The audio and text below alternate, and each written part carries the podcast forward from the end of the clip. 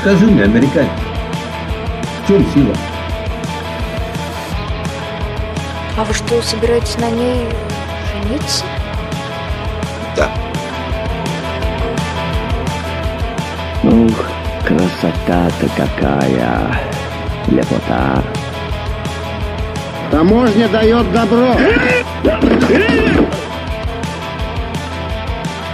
И вообще не называй меня, пожалуйста, Вероникой.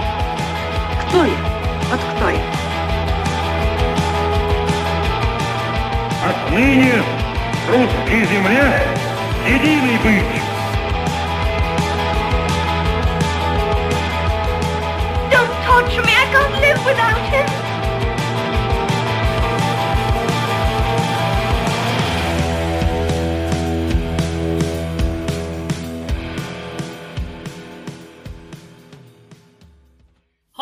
Hi, my name's Ali, and this is the Russophiles Unite podcast, where we watch Russian films and films with a Russian connection.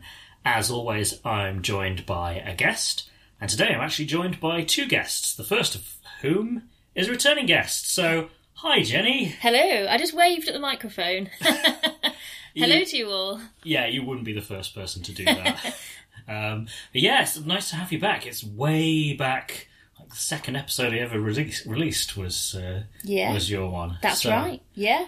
No, glad to be back. Thanks very much for asking me. Obviously, I wasn't too terrible, so uh, unless maybe that's why it's taken you so long to ask me again. Mm, no comment. Wow, that was cold. But yeah, no, it's a delight to have you back on. Thank you. For anyone who hasn't caught that episode that you were on, the Moscow Doesn't Believe in Tears episode, Mhm. Could you tell listeners a little bit about yourself? Yeah, sure. So I'm Jenny. I work for the RSPB, so I spend a lot of time writing about birds, uh, mostly dead ones, actually. The sort of line of work I'm in is to do with illegal killing of, of birds, of prey mostly. So, anyway, that's a bit depressing to start off with, but that's sort of what I do. I ended up doing this bizarre job, which I do enjoy actually, by sort of doing an English literature degree. Um, I'm sure anyone else who has done an English lit degree also comes out of it going, okay, what's, what's next? Bird murder. yeah, the natural progression. so I don't murder the birds, let me just be clear. yes, that is important. I for the condemn the, ones that do. Yes. Um, but yes, so I met Ali when I was at uni doing English literature. You were doing history, weren't you? I was, yes. Yes. Well, originally politics, but that's a long story. Yeah, okay. I changed as well, actually. Oh, okay. I didn't started off, because you know we did three subjects. Yes. I did English, philosophy, and psychology. Did you get in on philosophy? Yes. I liked philosophy, but I didn't like psychology. Mm. I found it a bit too sciencey, which sounds stupid, but No, I can I can relate. Like once I got to like A level sciences, I was like, mm, Yeah. no, I'm not that good at this. I like sort of whimsical theories I can handle, but actual facts and scientific studies, what? once it starts to get empirical. Once there's an actual real answer, a yes or no, then it's uh, yeah, it's, it's hard for me. Yeah, I, I can relate to not wanting to be pinned down. Yeah. Well, I changed to creative writing, so obviously there's no wrong or right answers there, and it was yeah, I enjoyed that, and actually by chance that sort of turned turned out to define what I went on to do a little bit, working for a newspaper Yeah. before I worked for the RSPB. So And Yeah. speaking of creative writing, am I allowed to talk about this? you can mention to the world that I'm writing a novel. But I haven't told all that many people because it's one of these weird things where you feel a bit embarrassed because it sounds a bit like, oh yeah, I'm just you know writing my novel, and everyone goes, oh god, another one of those. it's probably rubbish. Uh, Okay, well- no, I don't mind, but yeah, Okay, so if you're listening to this podcast, you're not allowed to tell anyone that Jenny's writing a novel until it's published. So yes. yes. and don't talk to me about it because it's really embarrassing to talk about. And it, by the way, everyone, it's really hard. it's really hard to write a book. Well, I it think- takes a long time. Who knew? Well, unless you're like Nadine Dorries and just do it alongside being a terrible MP. yeah. Sorry, well, that got way specific and way personal. Oh, I was going to say about how I met you, um, Hmm. as well as through sort of our course and and um, the, the literature and film element. We did fencing together, yes. which is kind of cool, and I haven't done since uni. But at the time, it was a really fun sport. Yeah, I think that, that that was essentially how we met because you Yeah. know, obviously you know history students and English literature. We don't talk to each other. No, no. That's not true. we have some things in common. No, we have a lot of lot of stuff in Yeah, common. I yeah. mean, it, like uniting against the scientists who say that, oh well, you're not going to be able to get a job after you graduate. Even though they're right. yeah, yeah. Anyway, so I did allude to the fact that there's two guests today. So Carrie's very much been biding her time patiently. So Sorry while I ramble on. Hey, oh. Carrie! That's fine. I just thought it was a bit awkward if I jumped in on the conversation before I'd been officially introduced. yeah, and I was doing a very poor job of like giving you an opportunity to be introduced. it's fine. I can be patient. So, Carrie, you've been on quite a few episodes already. Yes, I have. But for people just joining us, Uh, I'm legally required to be in this apartment. That's even colder. yeah, could you give a little bit more context than that? Allie and I are married. Yes. Um, so the legal requirement aspect is because I'm from the States. And as part of the whole immigration stuff improving our relationship is real, you know, living together is one of the ways that you do that. So technically, in order to stay in this country, you know, kind of legally required to live together. However, we Because li- otherwise they wouldn't be. exactly. we try to spend as little time with one another as possible. Right. How do I follow that? Um, but yeah, so beyond being my spouse and, you know, being crowbarred into this episode, Uh, I studied Russian language and literature in university, um, and the book, well, the book that the movie that we're watching is based off of was one of the ones that we read, and its author is held up as the greatest Russian author that there is, and all this other stuff. So we actually did watch this movie in university too. Um, so that's where my connection comes in. Allie wanted my quote unquote expertise. there's more expertise than I have. Well, I'm coming in very fresh to this, so we'll have a nice mix of Yeah, we will. views. Although I kind of feel bad being saying like, "Oh, it's my expertise," because then if I get absolutely anything wrong, You mean you can't remember everything spot on from what you studied in university? Oh, I know it was only dear. Last week, ten plus years ago. The Well, stuff that I used to know and I now do not know is worrying. Yeah, I sometimes look Yeah. through, like if I'm back at my parents, look through old textbooks or things, and I, I wrote that essay. Wow, it's like really good. Like, how did I write that? and I've long forgotten all of those points that I made. Yeah, Mm-hmm. scary. yeah, I feel the same way about this kind of stuff. And I didn't do any research beforehand because I know Allie likes people to come in with like as little knowledge as possible, not as little knowledge as possible. to make him look really good. Yeah, exactly. yeah, it's all an elaborate scheme to make me seem like this. It- It's more like to give people an idea of what the watching the movie is actually like, so that you're getting people's real impressions, mm-hmm. initial impressions, so that if you choose to watch the movie yourself, you get that kind of good idea about it. It's all very accessible. Exactly. But future guests, feel free to do research if you want to. It's not a mandatory, like, you're not allowed to know anything. anyway. Um, so there was a specific reason, Jen, why I wanted you on this particular film. Mm-hmm. Kind of to fulfill a promise I made on the last episode you were on, that if you were back, that we would be discussing a period drama. Yay! I do love a costume drama. Gotta say. Yes. Um, in fact, I was just re-listening to the episode, and you described Little Women. I think it was like the '90s one as being possibly your favourite film. Yeah, I think it probably is. I think a lot of my favourite films, I don't know if anyone else has this, were kind of defined in your early teens, or maybe even before that, but certainly I remember watching Little Women and I've watched it at various stages throughout my life since then. And it's so good! it's so sad, it's so well put together, and it's. I mean, I don't even have any sisters, but so relatable, even though they're sort of women from New England in the sort of 1860s. But there's universal themes. I Without just love that. smartphones. Without smartphones, maybe it was a better world. But they did have scarlet fever, so it's uh, swings and roundabouts. You win some, you lose some. Yeah. Uh, but uh, yeah, I mean, it's it's always a good sign for a film if you can come back to it. You know, this sounds awful later in life, but look, Yeah. a few years on and still and Still still, relate to it. it. and not just be like, Yeah, huh, what was I like that I liked? totally. Yeah, There's- I mean, there's- I guess it's music as well when you can hmm. still listen to the same songs Okay. that you heard when you were younger and still enjoy them and not think, wow, that was very much my teenage self and I've now moved on. Maybe I just haven't evolved since since I was 12. could be that. It could be that.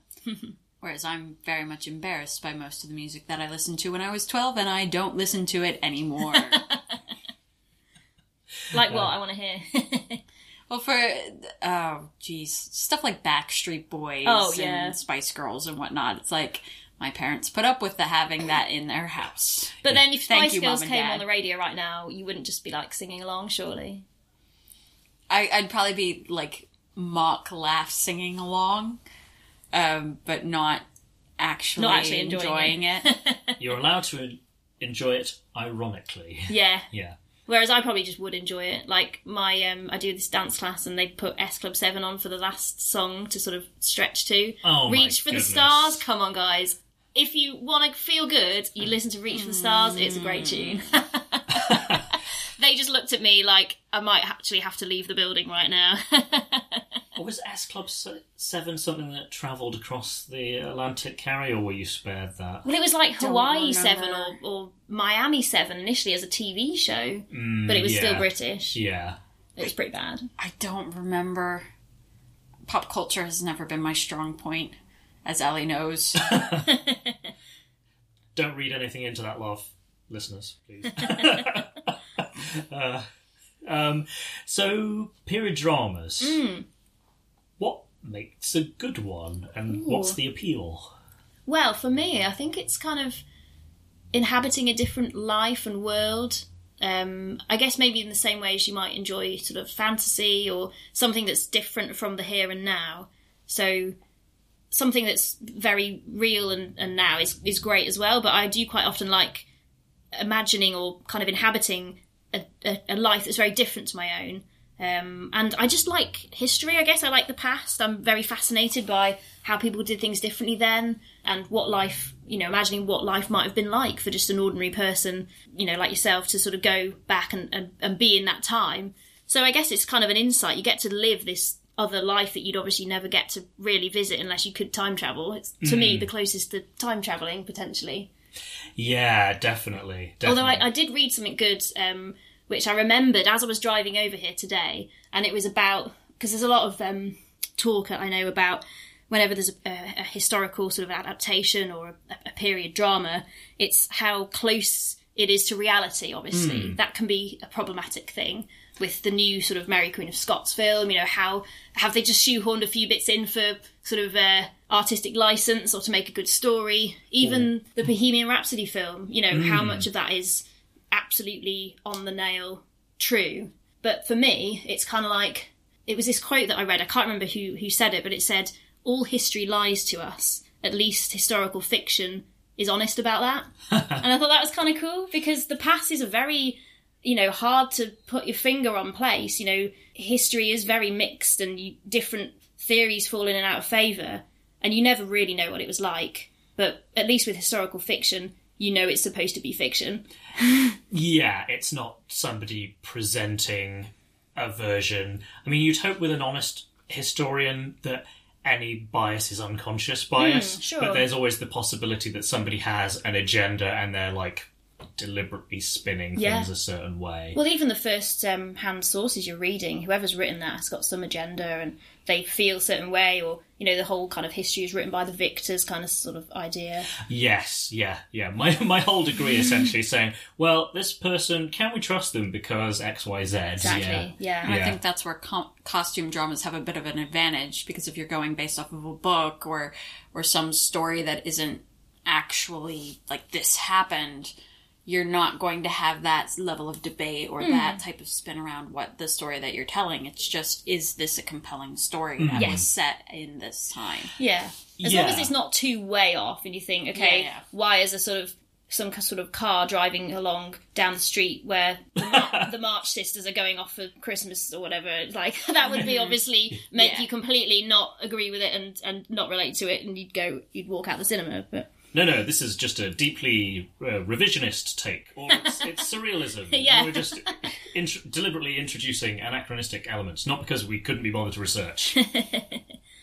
so, in terms of the specific thing that we're watching, Carrie, you've already alluded to it. Um, we're watching Eugene Onegin, or is it Yevgeny Onegin? I think the film is just called Onegin. Oh, okay. So we're watching Onegin. Uh, I apparently didn't know that that's what the movie was called. The book is called Eugene Onegin, or sometimes Yevgeny Onegin.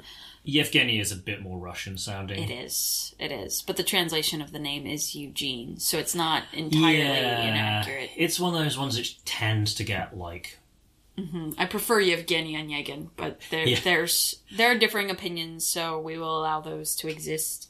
no, they must be stamped out. It's my opinion or nothing. Um, Sorry, this podcast suddenly got very like I'm getting carried away now. tutorial. It's like being on stage. I'm showing off now. Be quiet, Jenny, for God's sake. I don't know what what did you want me to say. so. Well, you alluded to the status of the author. yeah, Pushkin is considered like a, a demigod, um, and he's certainly their greatest author. Like if you go into a museum and there's a portrait of Pushkin, they will have like some sort of rope around it to keep you a certain distance away from the portrait. Wow. like as opposed to the portraits of the other authors and uh, other people that they have hanging on the walls. Um, he's just that revered. He's kind of like he or Pushkin is to Russian literature what Shakespeare is to um, English literature in many ways. Except Pushkin um, didn't just write plays; he wrote poetry. He wrote short stories. Um, the book Yevgeny Onegin itself is a novel in the form of poems. So it's a series of sonnets that Oh, wow. put together create a novel. So it's it's a hybrid form of writing, which is another which is a characteristic of Russian writing, What period are we talking? early 1800s. Yeah, so he, whilst he has this kind of Shakespearean status in Russian literature, he's much more recent. Sure. So it's more like sort of when Jane Austen was being published. exactly. Um, Yeah, he was a little bit younger. I think he was born in 1798 or 1799. Okay. So he was, yeah, he was a kid and growing up when Jane Austen was around. But Okay. but still, it's it's a similar sort of era. Um, but he was, I think, the first really huge writer that wrote in modern Russian. So that's how he gets his big sort of a deal, and uh, yeah, that's part of how he got to be such a big deal. yeah, Russian. he kind of put Russian on the like European cultural map as a language that you could write Yeah. literature in because it was like previous. It kind of had to be But he, French or English. but he wasn't as revered in his own time as he is now. Okay. I do think that's important. To, yeah, he yeah, had, yeah. he had trouble paying his bills because his writing wasn't selling so Hmm. at mm. some certain points, and because like a lot of noble people, he was living well above his means. But that's a completely different topic. Interesting. Okay. Although we may get on to that in terms of the discussion of the of the film, perhaps, um, mm-hmm. because it's more or less a contemporary set piece. It's not Yeah, like for the time, yeah, it would have been mm-hmm. a set in modern times as if you're writing a novel about stuff that's happening today. Sure. Yeah.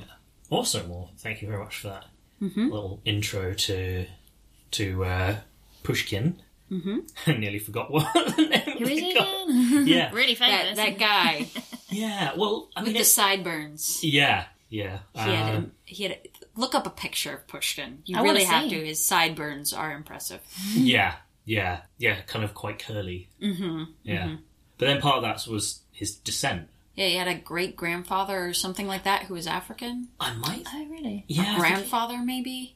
I think it was his grandfather. Yeah. Hmm. I couldn't remember which generation it was, but yeah, that that guy was a a favorite of Peter the Great in his court, Yeah. and so that's how that ancestry came to be. yeah. For him. Oh, you Yeah. made me want to go home and research a load about Pushkin. Sounds Yeah, no, interesting it's, guy. it's cool. Yeah, when when you know that fact about him, you kind of go, "Oh, okay." Yeah, you can kind of, yeah, tell has some African ancest- ancestry. He doesn't look like stereotypically Russian, Yeah.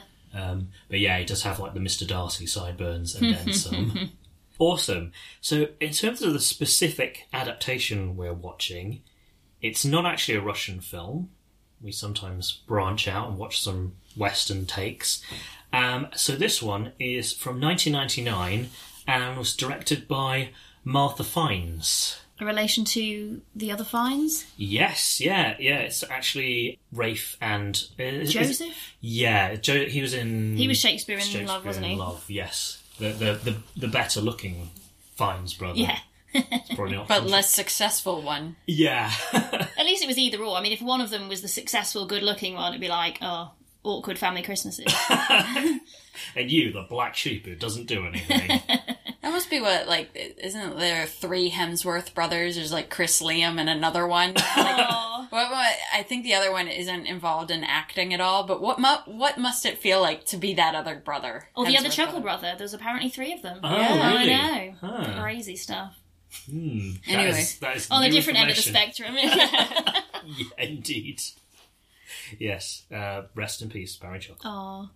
Um, yeah, uh, American listeners or listeners outside of the UK, to be honest, you might just need to Google the Chuckle Brothers. And please do. and then feel free to send us your questions. what are they? Why are they carrying ladders all the time? Yeah, To yeah. me, to you. exactly. See, you've lived here a while. I've lived here a while. I, I get this reference. Is it on the citizenship exam? No, but it would make a lot more sense if that question were on there than some of the other ones. Well, you say I was going to say, you say that, that. That's the sort of thing that might be on there just because it's so random. It's not like. Yeah, but people actually talk about that kind of thing. what No, stuff did you get asked? well, I've only done like looked at some practice tests, but Okay. like some of the questions on there will be things like who set up the first curry shop and in what year in Birmingham. What? Oh, well, Eng- every English person knows that. Oh, right, right. That's so hard. Wow. hmm Whereas the Chuckle Brothers, like, if, if they had something on there like, which comedy duo said to me, to you, to me, to Yeah. you, like, that would make sense. Well, which of these was not one of the two Chuckle brothers? Yeah, yeah. Yeah, I mean, I think it would still be kind of harsh to deny somebody citizenship over the fact that they don't know who the Chuckle Brothers are. But Yeah, that would be pretty bad. call me, you know, call me a bleeding heart liberal. It's better than not knowing the name of the guy who first opened the first curry restaurant. Did, Yeah. Who is it, incidentally? I have no idea. I don't remember. I did not study this well. I just looked at some of this stuff. Well, your prospects look pretty dim. I know. Actually, my Australian friend has done. It was Life in the UK test. Yeah, Yes. that. Yeah, and she got loads of history questions that were. Mm. I know I didn't know the answer to a lot of those. No, that's the common resp- response from people who are actually like, well, it's a good thing we don't all have to do this. Yeah, there'd be the whole country would just be empty, Yeah, uh-huh, right. Exile for me. apart from a few Chuckle Brothers fans. Yeah. Anyway, Moving off politics. Yes, uh, I'll just randomly diss Nadine Dorries again, just so I can. Might edit around that. Um, yeah, so so Martha Fiennes, yeah, sibling of the other. Is she older or younger? You're highlighting the, the Di- depth difficult of question number one. yeah shallowness of my research. I want to say she's slightly older. Just make it up. It's fine. Yeah, yeah. That's what that, that's what IMDb is for. Yeah. Um, but yeah, um, so I think this was just I watched a couple of extras from the DVD yesterday. It turns out this was like a massive passion project for Ray Fiennes, and his sister had done directing work before, but not actually directed a movie. Okay. But he was kind of like he talked to her about it, and she was super interested in doing it as well. So And there were no major, difficult, complicated fight scenes. So hey, you can handle this well, with I no don't know. experience. Well, indeed, indeed. But I mean, it wasn't like she was working some totally random, non-related job. and like Yeah. Yeah, that is true. nepotism. Yeah. How interesting though to be directed by your sister. I hope he did as what he was told. the fight scenes were actually sibling rivalry. Yeah. yeah. yeah, Yeah, I, I can't imagine working with one of my sisters and having to take orders from them every single day on like that. Like that would just any of us would have set stuff on fire by the end. Yeah. It, it just wouldn't have gone well. yeah. It would have been fine for me if I was uh, probably the director because I have a younger brother and he'll back me on this one. Um, I was quite bossy as a child, so when we played together and you know with Lego or whatever it was, And I'd be like, no, it doesn't work like that. No, you must do it like this. And he was very obliging. But I think as he's grown, now if I tried to do that in a film scenario, do this, do that, he'd be like, no, You're not Get away. me. get out of it. Yeah. Yeah, I think I, I, Wouldn't go as down too well. Yeah, as an eldest sibling myself, I think my younger brothers would be very much like, yeah, if you were directing me, you'd just be bossy and condescending and awful. So, no, not doing that. Fortunately, I have no ambitions in that direction. But uh, They also have no ambitions in the acting direction, so what are you talking about? They're, it's going to be a star. which one, Matt or Andrew? uh, let's go with Matt. okay. It's news to you. Matt. He doesn't listen to this, so it's fine. Hey, Matt and Andrew. Yeah. Andrew might listen to this. It's the sort of thing he would do and then not tell me. oh, Uh, whereas Matt would just be like, no, this is your weird Russian film podcast. Well, I haven't listened to any episodes yet. harsh. Not Wait, even- well, I don't. Have I.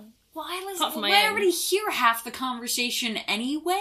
Yeah, fair like, enough. why do I need to listen to this again? You get behind the scenes. exactly. But I'd like to think that the other half is the interesting half of the conversation, not my half. Well, you can kind of figure out what's going on based off of what's happening. So it's- it's just Fair enough. That's a ringing endorsement, but anyway. I'm basically saying I've already listened to it. yeah, fair. All right, all right. I'll stop giving you a hard time. Um, yeah. Anyway, just probably watch this thing. yeah, let's get let's get onto it. Let's get amongst it. Yes. I've been I- watching too the Danny Dyer history thing. Oh, okay. It's I really good. It's really I haven't seen random. any of it. It does sound like it would be random. It's fun. It's fun. Okay. Sorry. Anyway, you can edit that bit out. Okay. So yeah, do you remember from last time what we say? Not the word. I remember there is a word. Okay. And it's fun to say, but I don't remember Cool. what the word is. Well, Carrie, could you introduce the word? So the word is basically "let's go" Mm-hmm. in Russian, and it's "поехали." Поехали. Yes, All right. And why is it a thing? that's what Yuri Gagarin said before he before they blasted him off into space. Oh Yes. wow. Okay. So as we launch into the film, I wanted to, you know, do a little Russian cultural reference. Nice. Clever. I like it. Yeah, I, I'm sure long-time listeners are like, we heard you say this like 30 plus times. but anyway, never mind. Okay, so three, two, one. Broccoli. Sorry. I'm never being asked back. I'm not drunk, I promise. We did have Unless you did breakfast. put something in that sangria. well, aside from the champagne, no. Prosecco, Carrie, come on. That's true. It was prosecco. yeah, you, you don't want the listeners to think we're too decadent. No, we just had prosecco for breakfast. Oh, I'm just making so much money off this podcast that it's just all champagne and caviar. No, I don't think you've made anything off of this podcast. No, probably not. Anyway, Uh, anyway, yes. Not even HelloFresh. They advertise on everyone's. nope. Well, now you're making Not me even- feel really bad. Not MeUndies, not Casper, not Squarespace. There Squarespace. Oh, yeah, yeah, Squarespace. None of them. Yeah. None of them at all. There's still time. We've just given them a shout out, so they'll send a box, I'm sure. That's Yeah. how it works. if you mention them, they're legally obliged to send you some random goodies. Should we try again? And I, Yeah. I won't be silly. I don't trust you now. I've forgotten what it is now, so I'm just going to. I'm letting you do Paella. it. Okay. Okay. Three, two, one. Paella.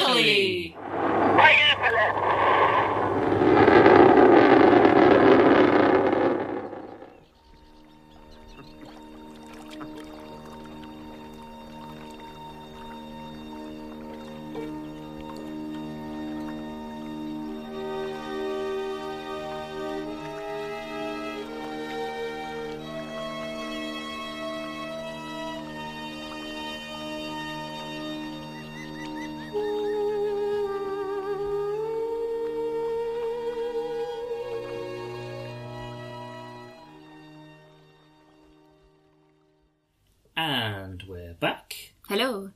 Hello. Um, so, Jenny, Carrie, and I have just watched Anyegin, aka One Gin. Which it- was one gin, too many than I should have had. It was actually, I have to say, when I, I had the breakfast sangria, which I presumed was non-alcoholic listeners, had a little bit of prosecco in. So Well, you know, we just like to oil the wheels around here, as previous listeners uh, will be aware on occasion. So, aside from our penchant to have a drink with our meal, breakfast as well. it was brunch. You're allowed That's to fine. have a drink at brunch. That is fine, actually. Yeah. Yeah. Brunch covers a multitude of sins. Anyway, you probably don't want to hear hear this, listeners. We, you probably want to hear what we thought about the movie. But before we get on to our thoughts, just a quick overview of the plot from Jenny. So if you don't want to know what happens, this is the time to pause the podcast, watch the movie, and then come back. Because there will be spoilers since it's based off of a 200 year old book. So, there's that. Yeah, but not everyone's got round to reading everything. True, but this isn't like a movie that just came out and.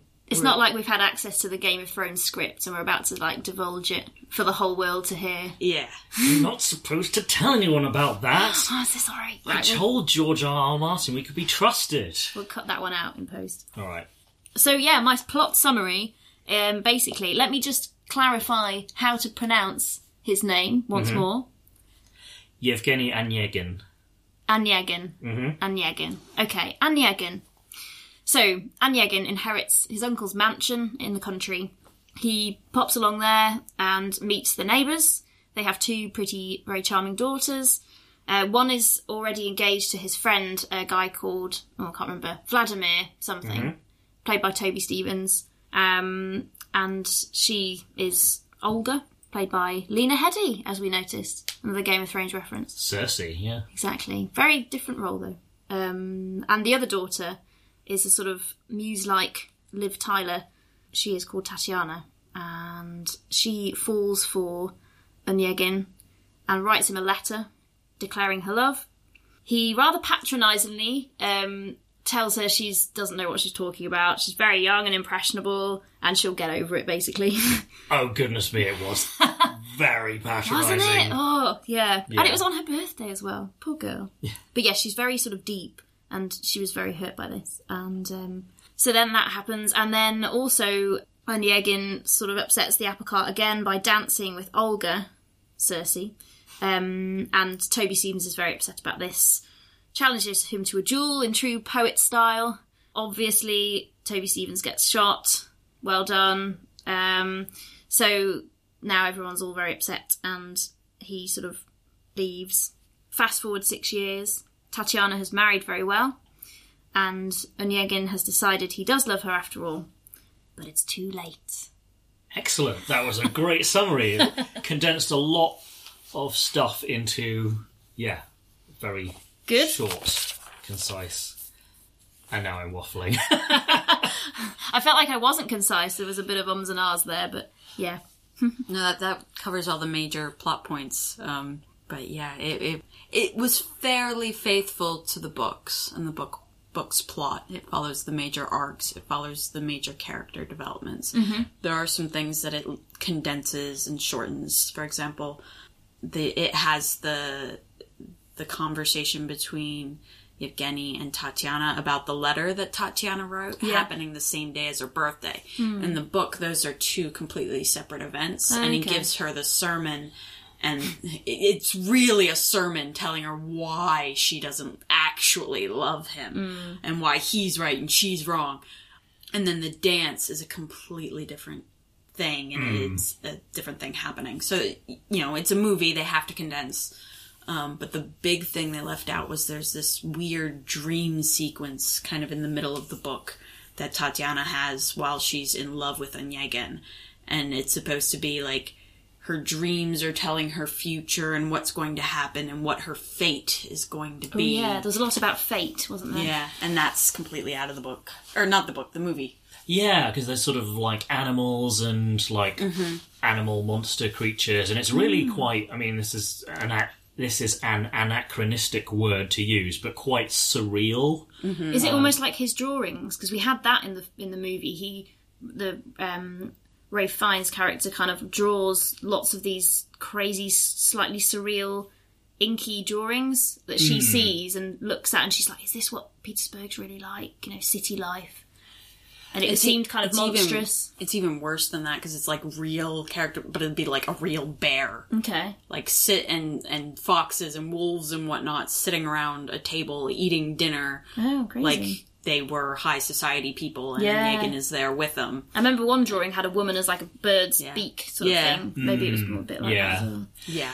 Yeah, it is. It, it's super weird. I kind of I, I've read Onegin quite recently, but I must admit, not a lot stuck with me. Yeah. But that dream sequence is very strange, and she like foresees uh, Lensky's death at the hands of Onegin. I mean, it's not like it's not super spelled out. It's like a mm. knife, and you know.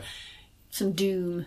Yeah, and it's quite surprising in a way that they left it out because it. It sounds quite key. Yeah. But I, I can see why that would be hard to film. It might look a bit stupid, a bit comedy. Yeah. Because it's a very serious, hmm. brooding film. Yeah, Bears eating dinner might look a bit jarring, potentially, if they did it wrong. yeah, I can see in It'd nineteen. be difficult and expensive to do, and you Yes. wouldn't have had the CGI at that Yeah. point to be able to do it right. So I can see why they might have. Or maybe there wasn't a fine sibling that was a CGI specialist. So. Yes, um, I, I can see why they, the, what they did have as far as reading the fate thing was um, their old nanny, uh, Olga and Tatiana's nanny, spilling wax into a bowl of water, and then she'd read the wax to see what was going to happen in their futures and who they were going to marry. I mean, we've all done it. Oh yeah. So uh, playing Mash on the school bus on the way home. um, you have to explain that one. Yeah, MASH. What's MASH? that's an American thing. Yeah, Oh, I think so so. it's like who you're going to marry, um, what kind of house. H is for what kind of house you're going to live in. S is for I don't know. One of them is job, and the other is how many kids you're going to have Yeah, or okay. something. Wow. And, and But how does it work? I, I don't even remember. I just remember, I, I just remember, distinctly remember doing this. It was like you pick a number and you cross different options off, and it's three that you'd like and one that you'd hate. Okay. So you're like, you know, you live in a mansion, a, oh no, that's what it is. A mansion, apartment, a shack, or a house. That's what MASH stands for. So it's you're like, which are you going to Oh, live okay. in? Yeah. And, you know, what are you going to be when you grow up and all this other stuff. Okay. Um, The only thing I remember was vaguely similar to that was like a Coke can, and you did the um after you'd sort of flick the thing, you do a al- you do that alphabet. So like a- a ring pull. yes. So after you'd flick the ring pull, you'd go A B C D, and then the number it broke off at was going to be the the surname of the guy you married. Really? well, this is obviously one that completely passed me by as a, as a young man growing up in secondary school. Obviously, much more sensible than us silly girls. That's not what I meant. but- Sounds bad though, doesn't it? Like that's what we hmm, did. Yeah. It's just how the whole "you must have a man, you must be in a relationship" Yeah. thing um, was bad for us even when we were kids. And then this is 200 years ago. The movie was 200 years ago. The book was 200 years ago. Then it was like, if you're a woman, you must be married. Well, that was very strongly spelled out, wasn't it? oh, yeah. in almost like a, was it a different old lady that was dying in the bed and she was saying oh she Well, must don't- marry I don't think she was actually dying. I just think she was just kind of- lazy She was elderly and rich, and she was basically like, "Well, my poor cousins are coming to visit me, and I don't feel like getting out of Yeah. bed, just so they can come visit me while I am in bed." i quite liked her she was a very sort of minor character but yeah she basically spelled out she must make a good match she has one season to impress the right man Well, otherwise they she'll only be have washed the up. money for one season. that's right yeah Yeah. yeah she has this kind of visor for reading. yes i wondered what that was Oh, I assume that's what it was, like for shading Probably, her eyes. yeah. yeah But it, it was basically she has one winner um, of balls and whatnot to to meet somebody who wants to marry her, or else she's going to be either a spinster or a courtesan. Those are the like- two things. Those are your only options. And they're presented like they're equally bad. yeah Yeah. Uh, ugh. But but Yevgeny's not married at all. Doesn't get married. No intentions of getting married. And there's no pressure. No one cares. It's okay. But there's another princess in the story who's like 30 and is completely washed up. Oh, and yeah. How terrible. Disgrace Yeah. on the shelf Yeah. Uh, yeah, yeah. So it is. It is very strong on that like element of what society was like. I mean, yeah I don't remember the the book as well as that. I mean, certainly The, the book still shows that. I mean, and with something like that coming, I don't think it's quite as. uh on the nose. No, it's not quite as on the nose, and it's a little bit less sarcastically critical than we were just now. But it is very much pointing out that it's like poor Tatiana, she's being forced into having to marry someone she doesn't love, and when she doesn't want to get married, and it is pointing out that like no one's pressure, no one is, and no one ever has said that Onegin has to get married. And at one point, he mm. specifically says, "I'm not made for marriage. I'm Yeah. not gonna get married." Like he's He, there's no motivation for him to get married. yeah, there's no need to. But yeah, Yeah. for them, it's financial security. You know, they sort of mm-hmm. said love is a luxury. They were quite mocking of the idea that she wants to marry for love. I guess one mm. thing is that they, may, they might maybe have to spell that out a bit more for modern viewers on a film, whereas the book, written in that contemporary time, everyone would have just known that that was so. Mm. So it wouldn't be having to be mm. spelled mm. out because that's how everybody knew that life was. Whereas obviously it's not like that now, so they maybe have to make more of that in the film. Yeah. At the same time, I felt like the film wasn't spelling everything out like, No. you, audience, you're dumb and don't know anything about anything, so we're just going to explain everything about this time period in a very clunky mm-hmm. way because we just don't give Yeah. you enough credit to figure things out. No, it was quite subtly done. It wasn't too clunky. yeah. Did you like it? What did everybody think about it? Ooh. I did with a certain amount of reservation.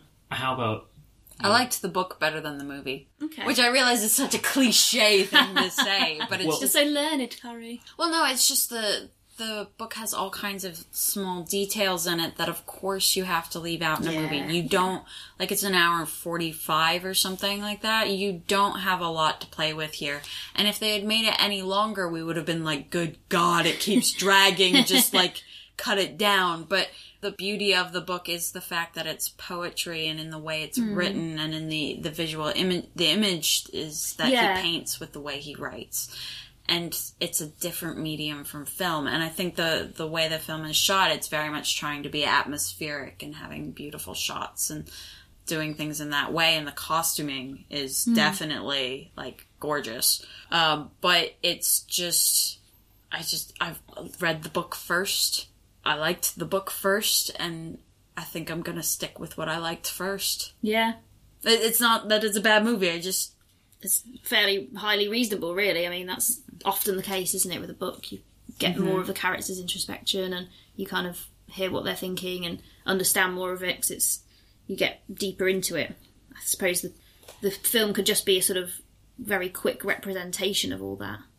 Yeah, I mean, you've got more time with the book for hmm. stuff to build, I suppose. And you spend more time with a book, don't you? You might read it over a month or whatever, hmm. whereas a film, it only really impacts your life for couple of hours or something. There's maybe something in that. Yeah, yeah. Although it's possibly more concentrated in Yes. that you know everything is imagined for you and right in front of you. Yeah, true. Like I'm kind of embarrassed to admit this, but like I did read the book and it just like I didn't really take it in particularly. Mm. Like it didn't leave a very strong impression. I'm kind of having to go back to things and go, oh yeah, okay, was that how it happened? So it may have just been I wasn't reading it at a point where I had lots of mental energy to, to give to processing it. One thing that did strike me was I feel like the film was slightly more sympathetic to Onegin than the movie is. I mean, the movie Oh, what the book was more. was less sympathetic. Ah. mm, i didn't get that impression Oh, okay. No, I, I felt like the the book was a bit like, oh well, he's a bit of a fop. I mean, there is some of that in Yeah, for me, watching it, he didn't seem very, very sympathetic at all. He was very sort of, I guess, aloof and quite unfeeling. Not very good at. Well, he didn't really care about other people. He reminded me a bit of the character he plays in The Duchess, uh, the Duke of Devonshire, where he's obviously, you know, very sort of high and mighty and really just kind of does his own thing regardless. Again, it's that sort of aristocratic Ralph Fiennes sort of character. Yeah, because he's he's a very very good actor, but he there's kind of like when he's not doing something that's different, there's kind of like a almost like reverts to Ralph Fiennes' aloof Yeah, performance. he's never lovable, is he? He's never cuddly and jolly. No, but on the other hand, like when I don't know if you've seen Schindler's List, yeah, he's like absolutely terrifying in that. Mm. But it's like terrifying. he's a good villain. Yeah, good. Where, whereas By this one is mean- more Yeah. sneery. Yeah, and that's. I feel like there's more films that I've seen him when he's doing that more kind of sneery thing. Hmm. I don't know if you've seen In Bruges Oh yes, yeah, because he's right. very different. He's like shouty and angry and like Mm-hmm. Again, unsympathetic though. yeah, yeah, yeah. But in the in the book, the there's a I think that just to character or clarify, I think Fiennes does an excellent job of playing Onegin, and that is definitely the way Onegin is read in in the book and the way that the character comes off. But there's hmm. a certain amount. There's the narrator in the book kind of feels sympathy for Onegin or has pity on him. Okay. And I think he's trying to make a statement that look, you know, St. Petersburg society is totally vapid hmm. and unbearable and Onegin just kind of reacts to it in this way and it's these are the types of people that we're churning out and creating because this is the way that we've structured society. There was a hmm. bit of a town and country theme, hmm, wasn't there? Mm-hmm. Very much so. Like, there's this whole bit where Liensky and Onegin have a bit of an altercation prior to the duel where Yes, about one of them being one of the sisters that he's into, that the poet guy's into, Yeah, Olga, Olga. being a bit provincial. Yeah, and he Liensky like literally says, "You think she's provincial, don't don't you?" And he's like, mm, "Yes, actually." And so do you, actually, if you think about it, yeah. yeah, And you also are provincial. Yeah. As opposed to me, the slick city sophisticate. Yes, and the, the mum was talking about sort of like, and I think the tutor as well, you know, if they're to make it in society, they have to be sort of civilised and sophisticated to, um, and sort of shake off their provincial roots and that mm, sort of un, un, old fashioned sort of thing. But then there's also that feeling that actually they were having quite a nice time in the country. It was quite old fashioned, but everyone seemed quite happy. And it was summer there. I noticed that they set it was all sort of mostly in summer, and then mm. in Petersburg it was all winter and harsh and cold, and all the people were kind of the same. yeah, yeah. Although the mother, she makes a comment where you feel like actually she misses the city life, and she ended up just out in kind of like the sticks. That's right, through marriage. Yeah, She said you came up here to the country by choice, whereas she ended up here because she'd obviously married a country Yeah. lord or whatever. yeah. And So maybe she was, was- yeah, this was the best match she could make, so she just had to go with it. Yeah, actually, I I felt like the first maybe thirty minutes, three quarters of an hour. There's quite a lot of funny, sarky kind of humour. The two guys have a good um, sort of bit of back and forth. Onegin and, and the um, Liensky, Liensky, yeah. yeah, quite, he's To- quite Toby funny. Stephens' character, yeah. Yeah, he adds a bit of not humour exactly, but something a bit light. You can sort of laugh at him a bit. yeah. He, it it gives Onegin something to react to. I Yes, feel. he's a bit of a vessel for that. Yeah, although he is super patronising to him as well. Yeah, It's it, it's weird though because like when you see the couple of scenes early on of Onegin in St. Petersburg, he's very foppish and kind of snooty, and then there's these couple of guys who are like archetypal fops. yeah, they're like sort of Prince George Blackadder style, sort of Yeah. really daft, rouged up and sort of lolling in their chairs and talking all ridiculous stuff about ballerinas and stuff like that. yeah, they're being really gross and. Yeah. The way that I don't know, this is I think what I meant about it being sympathetic you, to Onegin. You get He's not exactly one of them. no, He's a bit he- apart from that. at the same time he's kind of playing along but from what you were saying carrie your memory of the book is that is that the narrator is a bit more like sympathetic to Onegin and the way he's turned out than i maybe I, thought well, that was just. This is just going from memory. I remember the narrator is kind of liking Onegin okay in a way. Like, even though he's not a good guy, Hmm. there's something about the narrator that likes him. okay So it's kind of if the narrator is Pushkin, and you can't always say that because you don't know. Hmm. But th- there's something about the character Onegin as Yeah. Pushkin has written him that, Mm. that I wonder if that would have Pushkin. that could have maybe changed the film a little if he had been a bit more sympathetic. Because I'm trying to think of things that you would like about the guy. You know, he's I- privileged and he's No. rude and he's aloof and he's kind of yeah. There's not much to like. No, I, I didn't like him either as I'm reading the book, but you just there's just not the sense of I will deal with Onegin harshly yeah. in the same way that say that French tutor Yeah. is that French tutor is clearly ridiculous and awful and Oh yeah, in a number of different ways. Yeah, buffoonish, that's a good word for it.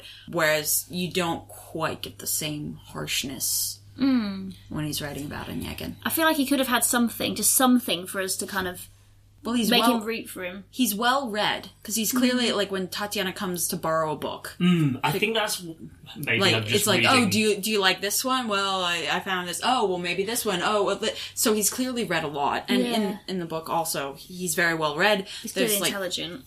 he has that artistic talent because he's drawing caricatures of people. He draws a sketch of Tatiana in in the movie, so it's like he has talents. He just doesn't have anything. He has no inclination to do anything. He has anything. no purpose, really, does he? Yeah, it's just like I'm waiting for my uncle to die so that I have a lot of money, and now I have a lot of money, and uh, One thing, actually, which I think is what maybe um, Tatiana first is attracted by, is that when they're chatting over the dinner table, when he's um, he's just moved to the country and inherited this, they ask what he plans to do with this mansion he's just acquired, and he says, "Well, I'll rent it out." And they say, "Well, to whom? Who's going to farm it?" And he says, basically, there's no the implication being there's no one around here to rent Yeah, it to. yeah, and you know, we're the only family with you know two coins to rub together. Yeah, and they're so baffled, and he and he says, "Well, the serfs, they'll run it." And is that right? He says, Yeah, yeah, absolutely. the farmers, I guess, will run it." And they're like, "Wow, that's bizarre. That's very radical." And he Yeah. seems to have quite progressive views. And then Tatiana, sort of, I think the first line she actually says because she's introduced very as a quite quiet character, and she's sort of this ephemeral kind of quality to her. And then I think her first line is something about why should one human own another due to an accident of birth?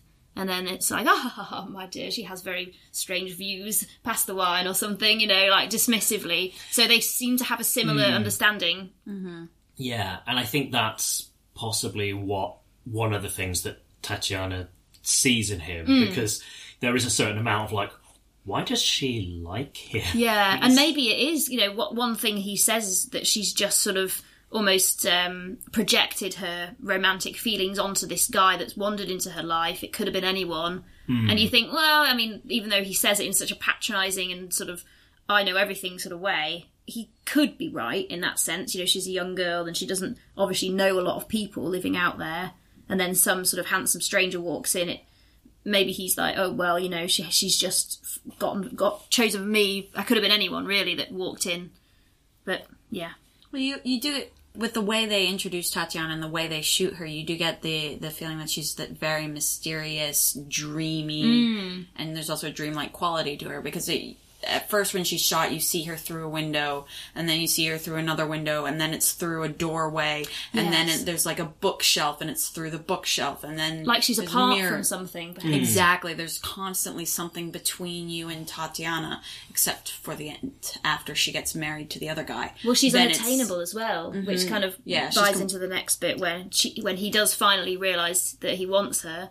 She Mm-hmm. is unattainable. She's this sort of like, I guess, yeah, Yeah, there's there's always something between them. There's always this dreamlike thing with her, and the way her character is throughout it. yeah. Um, She's almost like otherworldly. I thought, mm-hmm. whereas her sister is very much um, rooted in the here and now. And I think once um, her fiance has been shot in the duel, you know, she's obviously upset. But then she quickly gets over it and marries someone else. And the mother goes, "Oh, she's always been very practical." Yeah. which is the opposite of I think Tatiana is very dre- dreamy and romantic. and she's still cut up about the way she used to feel about Anyegin six mm. year, years on, because when he comes and declares his like undying love to her, she's really, really, really upset. Yeah, she feels it very deeply, and she's she's crying, and she's saying, you know, obviously she still feels for him, but now she, she's married to someone else, and she's sworn to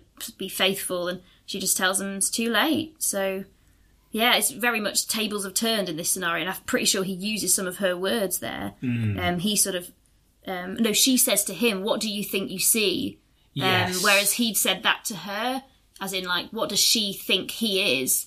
And maybe she's just imagining what she wants to imagine. It's the same with him. He's kind of imagining this creature that he wants to obtain. Like, does he actually want her, or is it just the idea of her? Well, in the conquest, I think she might Yeah. use the word like you, you basically want to sleep with me, and then you'll you To know- win, almost. Yeah, Yeah. And he's like, no, no, it's not about that. And She also says, um, "Is it now that I'm noble that you want me, mm. and now I'm worthy of you almost?" Yeah, because she. One thing I don't think we mentioned is that the guy Tatiana marries um, is a very rich, very well connected, very high birth aristocracy. Yeah. Like she is the unofficial ice queen of St. Petersburg society. Nice, good description of her. Actually, well, and that comes out in the way that that room is Yes. decorated. We very stylized. She's this sort Mm. of on almost like an ice throne, and she's all in white. Um, and there's sort of wind sort of blow. It sounds like this chilly wind kind of blowing around, and it just looks like the most icy palace you've ever seen. yeah, There is and a bit why of- you would sit in a room like that's all cold marble and no fire or anything in a St. Petersburg winter. She'll catch a is chill. beyond me. yeah, Anyway. yeah. It was it was clearly done for movie reasons, not practicality. And they use white to sort of describe her quite often, don't they? When she writes this letter in this sort of fit of sort of feverish passion, she writes this um, letter to him, and she's in this white gown, and then the ink is all over her hands, and then she sort of rubs it off on her dress. With not a thought for the maids trying to get that stain out. Yeah, that's that's that's privilege. Uh, Yeah, the action totally. of privilege there, isn't it? Yeah, Like Lizzie in her muddy petticoats. Yeah. Not a thought for the servants. yeah. Well, and yeah, and I noticed very much like the scratchiness, of Yes. the, which you It's normally, almost uncomfortable.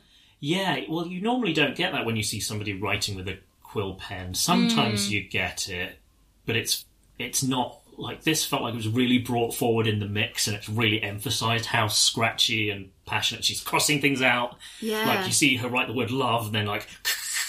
Um, Yeah. But then later she does writes it and leaves it. She doesn't cross it out.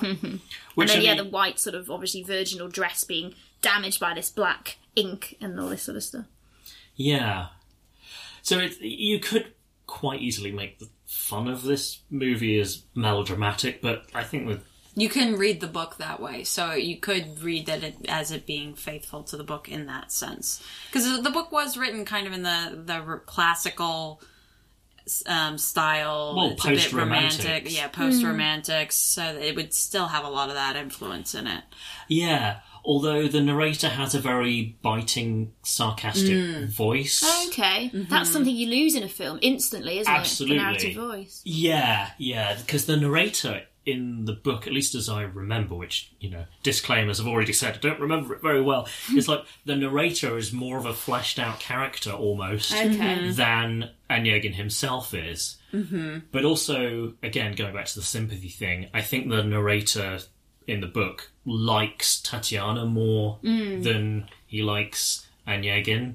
And I feel like the film has a similar attitude. It's Yeah, she's presented very sympathetically, I think. And Yeah. You wouldn't want to make fun of her, I don't think. Well, I think one of the readings that people have had about the book is that Tatiana represents Russia in the way that Russia should be. Oh. In the way, you know, loves the country, believes in fate and the traditional Russian superstitions, like the whole thing with the dream. And she has this book where it's how to interpret dreams and how that being traditional. And in the movie, it tries to do it with like the whole candle wax and the traditional, what does my nanny say? And like, and Tatiana is like actually believing it, hmm. whereas her sister's like, oh, whatever. You always just say we'll marry soldiers. Even or- the hairstyles, actually, she has a Yeah, very sort of that- provincial. The, Um, the braid, braid. around around her head, like everything that Tatiana does, is like she is Russia and she is pristine and she's Pure. great, and it's only after she comes to Saint Petersburg. Well, then she's in this bright scarlet gown with this huge sort Mm. of updo, and she's obviously changed, and she, her characters are slightly different as well. She's got a bit of fire, and yeah, yeah.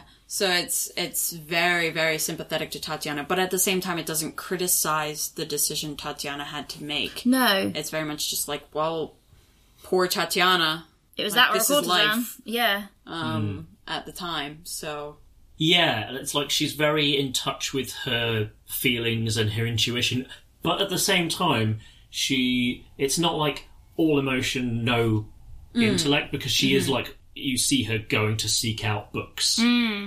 you know, and that's the like we've already said one of the things where she has bond is the wrong word with Onegin, but Well, that's something where they do connect a little bit. Yes, they're interested in learning and and sort of looking beyond their immediate world around them potentially. Oh yeah, absolutely.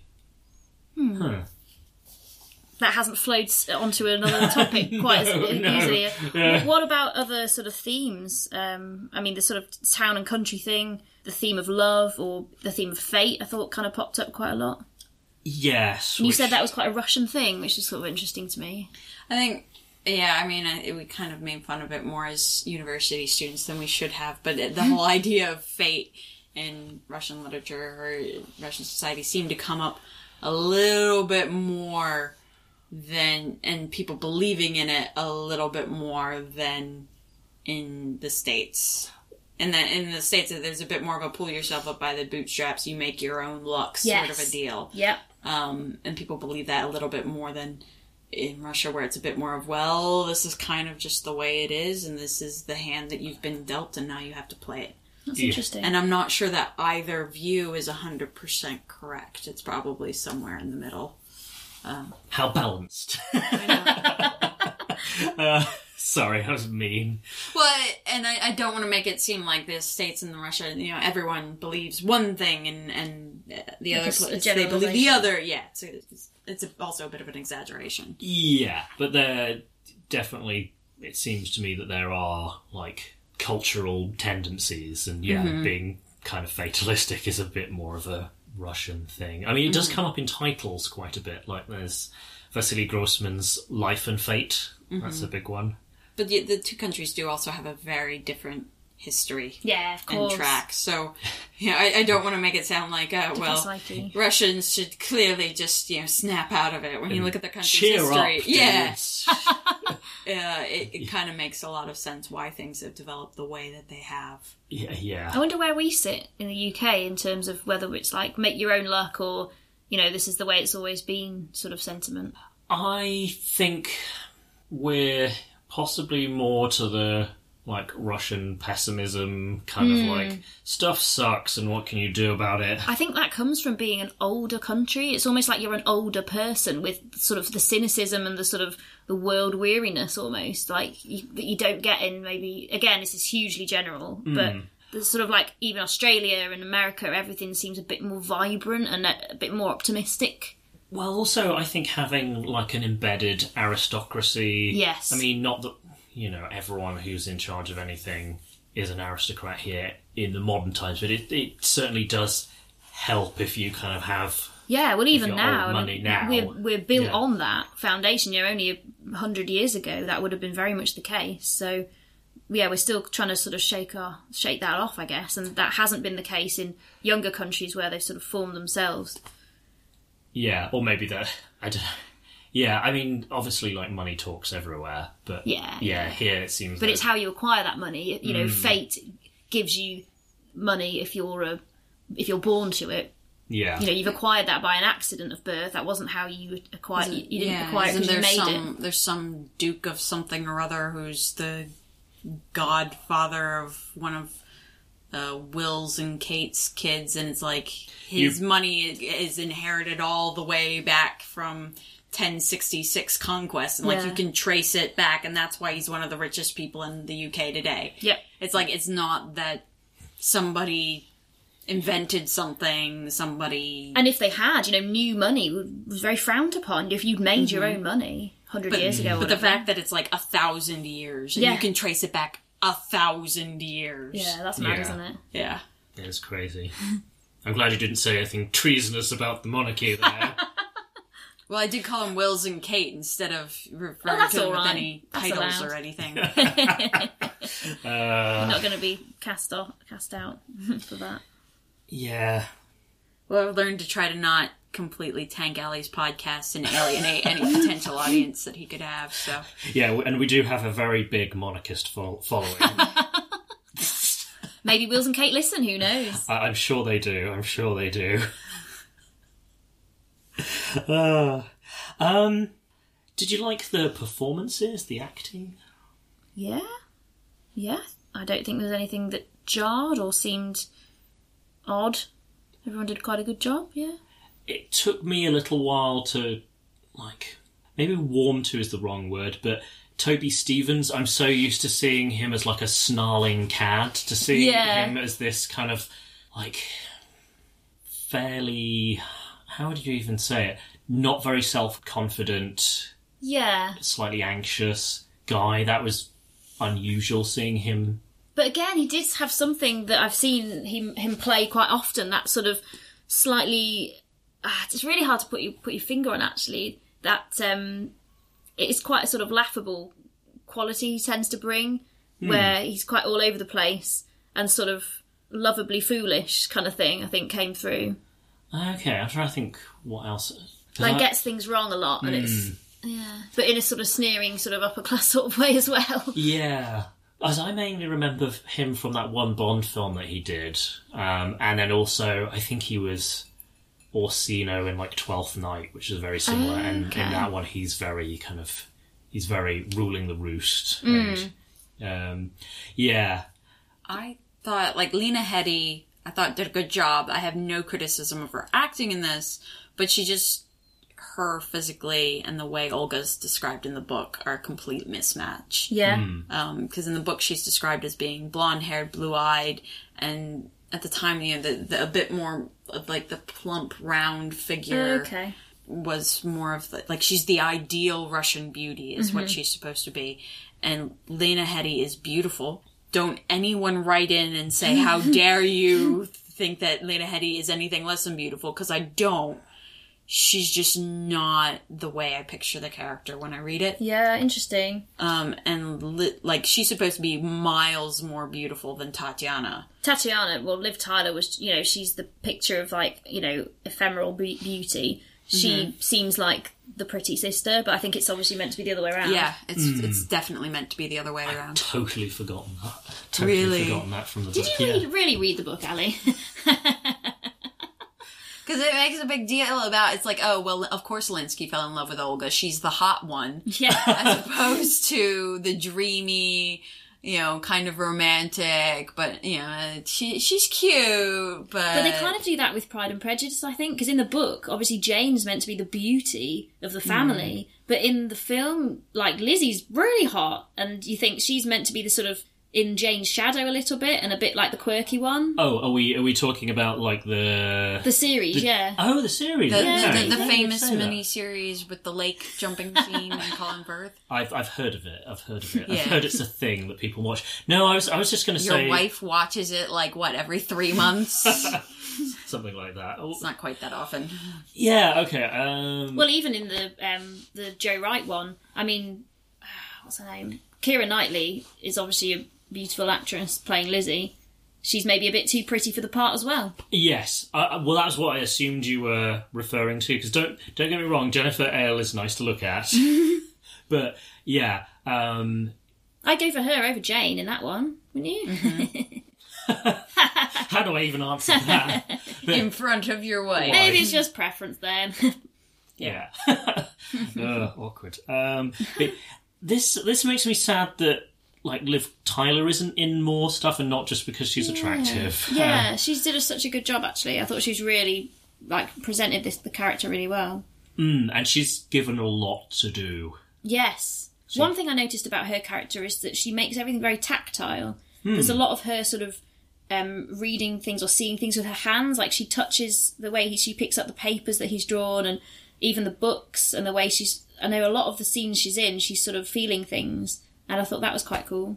She did a lot of hand acting. Yeah, she's grounded and down to earth. Whilst at the same time having that kind of like yeah. yeah, Yeah. because we've used like ethereal quite a lot. Yes, I thought she was very otherworldly. She was otherworldly, but she's otherworldly, but still connected to the land Yeah, and the country that she's in. I guess as well that just she's quite.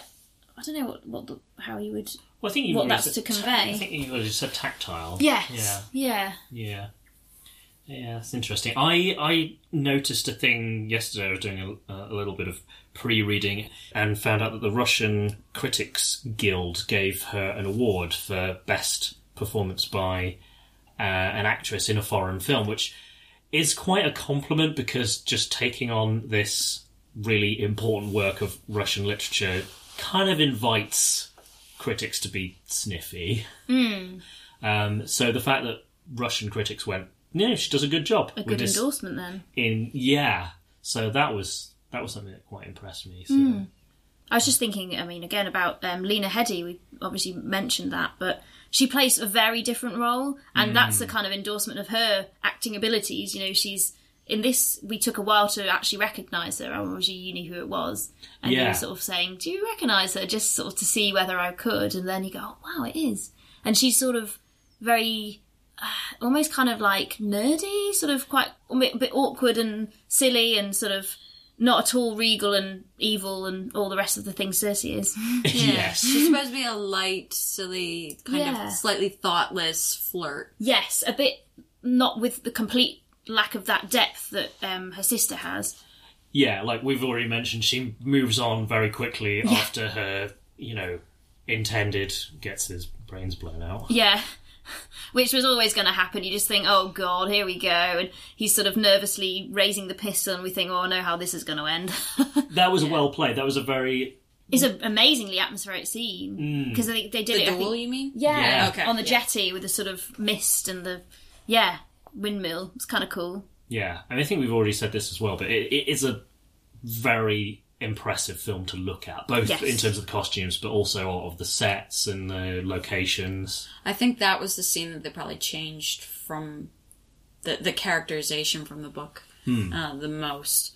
In that I don't really don't remember Onegin trying to stop the duel in the book as much as he does in the movie. Because in the movie, he goes up to Lenski like three times. He's like, "Really? Do we have to? Are you sure? Like, come on, That makes we him, don't I have to do this." A bit more sympathetic like as well, doesn't it? yeah oh it totally does because in the movie it's very much like this is ridiculous like come on this is, there's no point in doing this and it's Lenski who's like no we have to duel whereas I think Honor demands it. Yeah.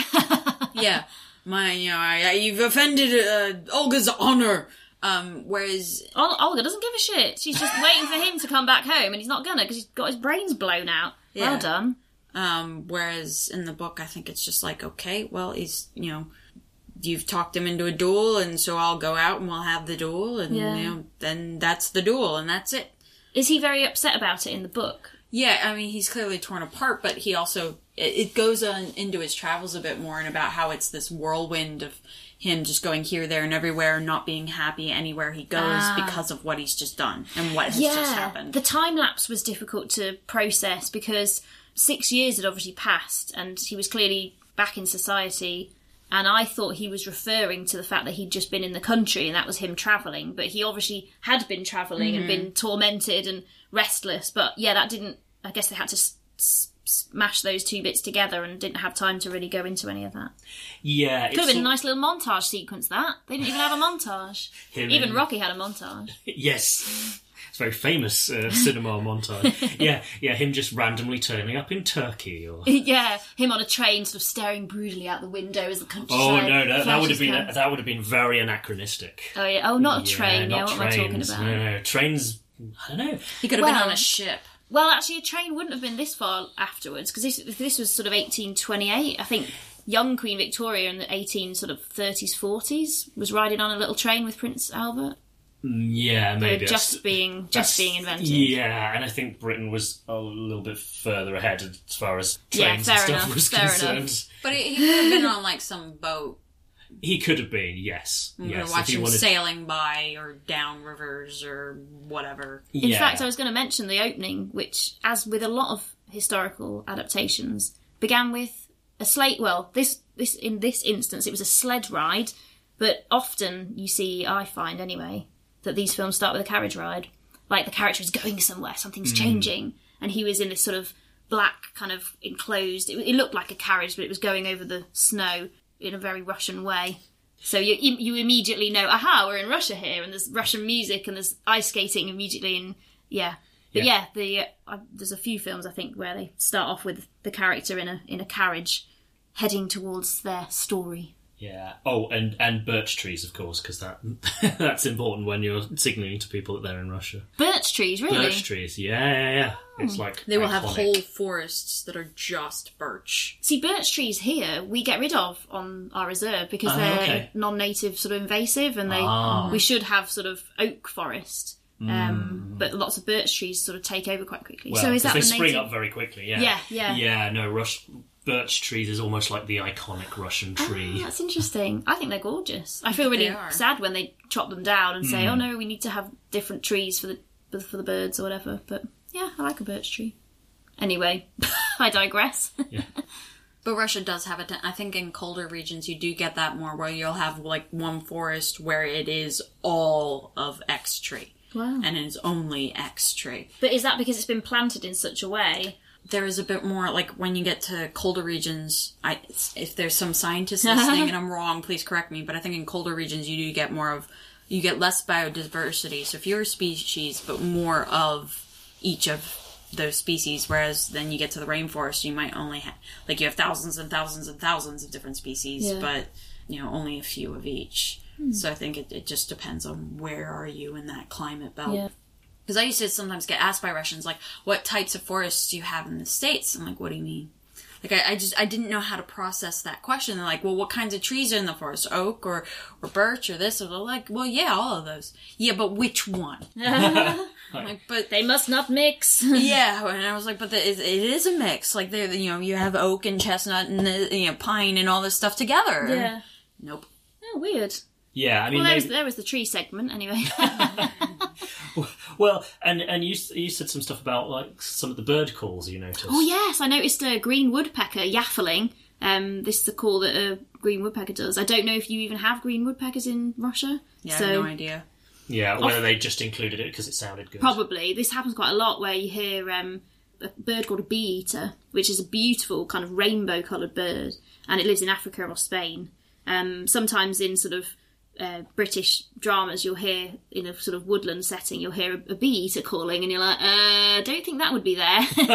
nice. There's like a handful of records of them coming over here. But yeah, I wonder if the little random woodpecker was just popped in there for effect. Or you might get eagles, like um, in random places. You often, if there's like a mountain setting somewhere, you hear this like an eagle, and you're like, no, there wouldn't be an eagle there actually, unless you're in Scotland or something.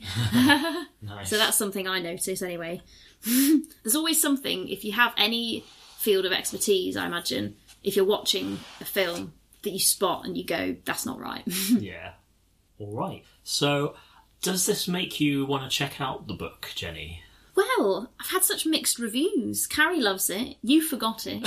So, Well, that's because Carrie is a better reader than me. and she did read it before watching the film. Maybe I don't have that. I read it, you know, first ten years ago or Yeah. something. You know, and r- our Russian professors were almost, almost like, "You must love this book because it is so amazing." And I, I think I liked it better the second time I read it because it wasn't like I must read this and write a paper on it. Sure, yeah. So I, I could just go at my own pace. But I did like it.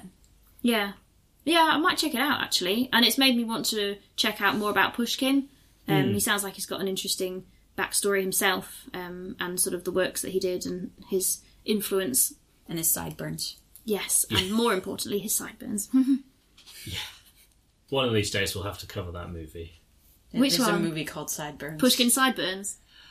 Well, it's called Sideburns, but it's about these like Pushkinists.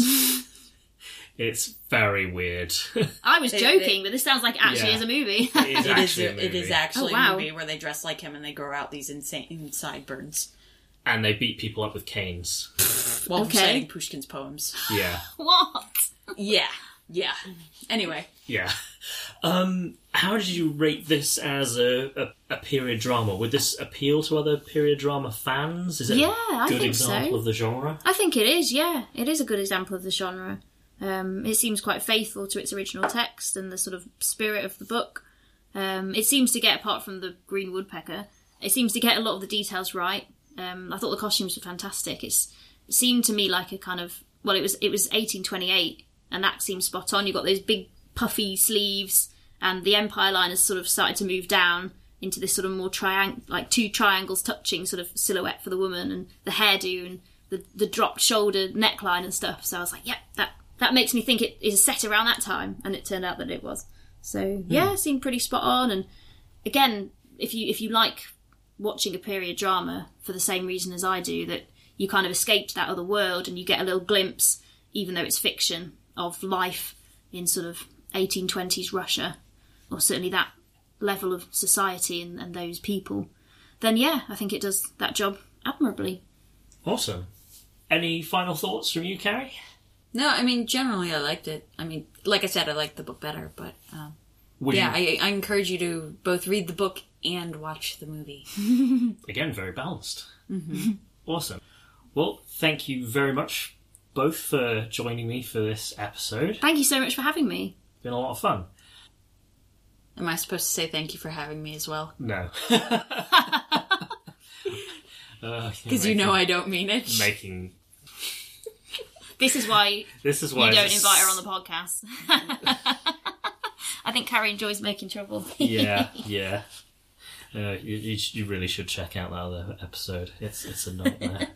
um, but yes. Anyway, so Jenny, is there anywhere online or whatever that you'd like to direct people towards? Ooh, yeah, you can come and say hi on Twitter. My handle is at Jenny Shelton Cam because I used to be affiliated with the Cambridge News, but now I can't change my Twitter handle. So Cam stands for Cambridge, in case you wondered. yeah.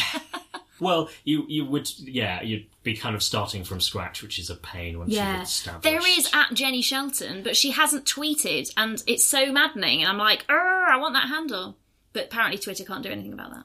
That's that's unfortunate. There should be like a you know use use it within like five years or it Yeah, lapses. yeah, dormancy rules. Yeah. But um, yeah, yeah, I'm on Twitter. I tweet a lot about birds and wildlife. Also, appropriate. Yeah, indeed. Um, but also some culture Well, for I- balance. Although I suspect that Twitter wouldn't have grown to the extent that it has if it had been strictly, you know, ornithological stuff.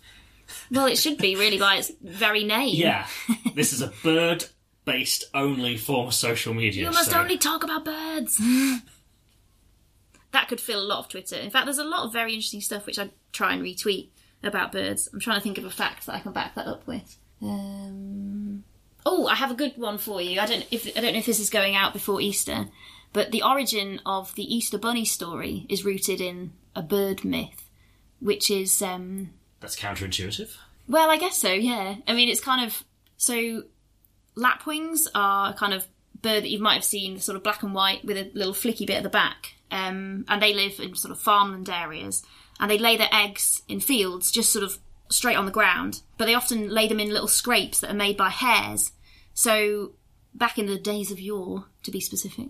Um, people would wander around the fields and see lapwings and hares in the same field together, and then they also might come across lapwing eggs in the hare scrapes. So they put two two and two together and made ten, and said, "Oh my god, the the rabbits, the hares are laying the eggs." And um, nice. that's that's the origin of the Easter Bunny story. Oh, awesome. There's a little bird fact for you. Did yeah. not know that.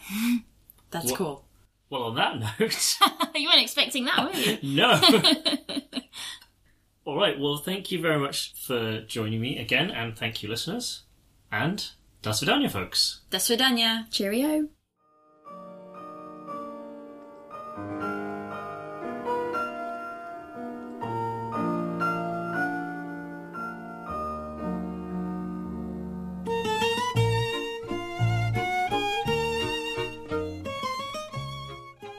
So that's it for this episode, but before I go, I'd like to thank Sasha Ilukovic and the Highly Skilled Migrants for the use of their song Cold in our intro.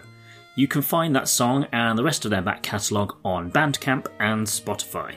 If you're enjoying the show, please consider supporting us by leaving a rating at Apple Podcasts or at podchaser.com. That second one, Podchaser, even lets you rate individual episodes, so if this episode particularly stood out to you, you can let other listeners know that you enjoyed it. Recommending the show on social media is hugely helpful as well. If you can spare a moment or two to do that, it would really make my day. Thank you, thank you very much. Speaking of social media, please find us and say hi on Facebook, Twitter, or Instagram. You can also drop us a line at roosefalesunite at gmail.com. Thanks again for listening, take care of yourselves, and bye for now.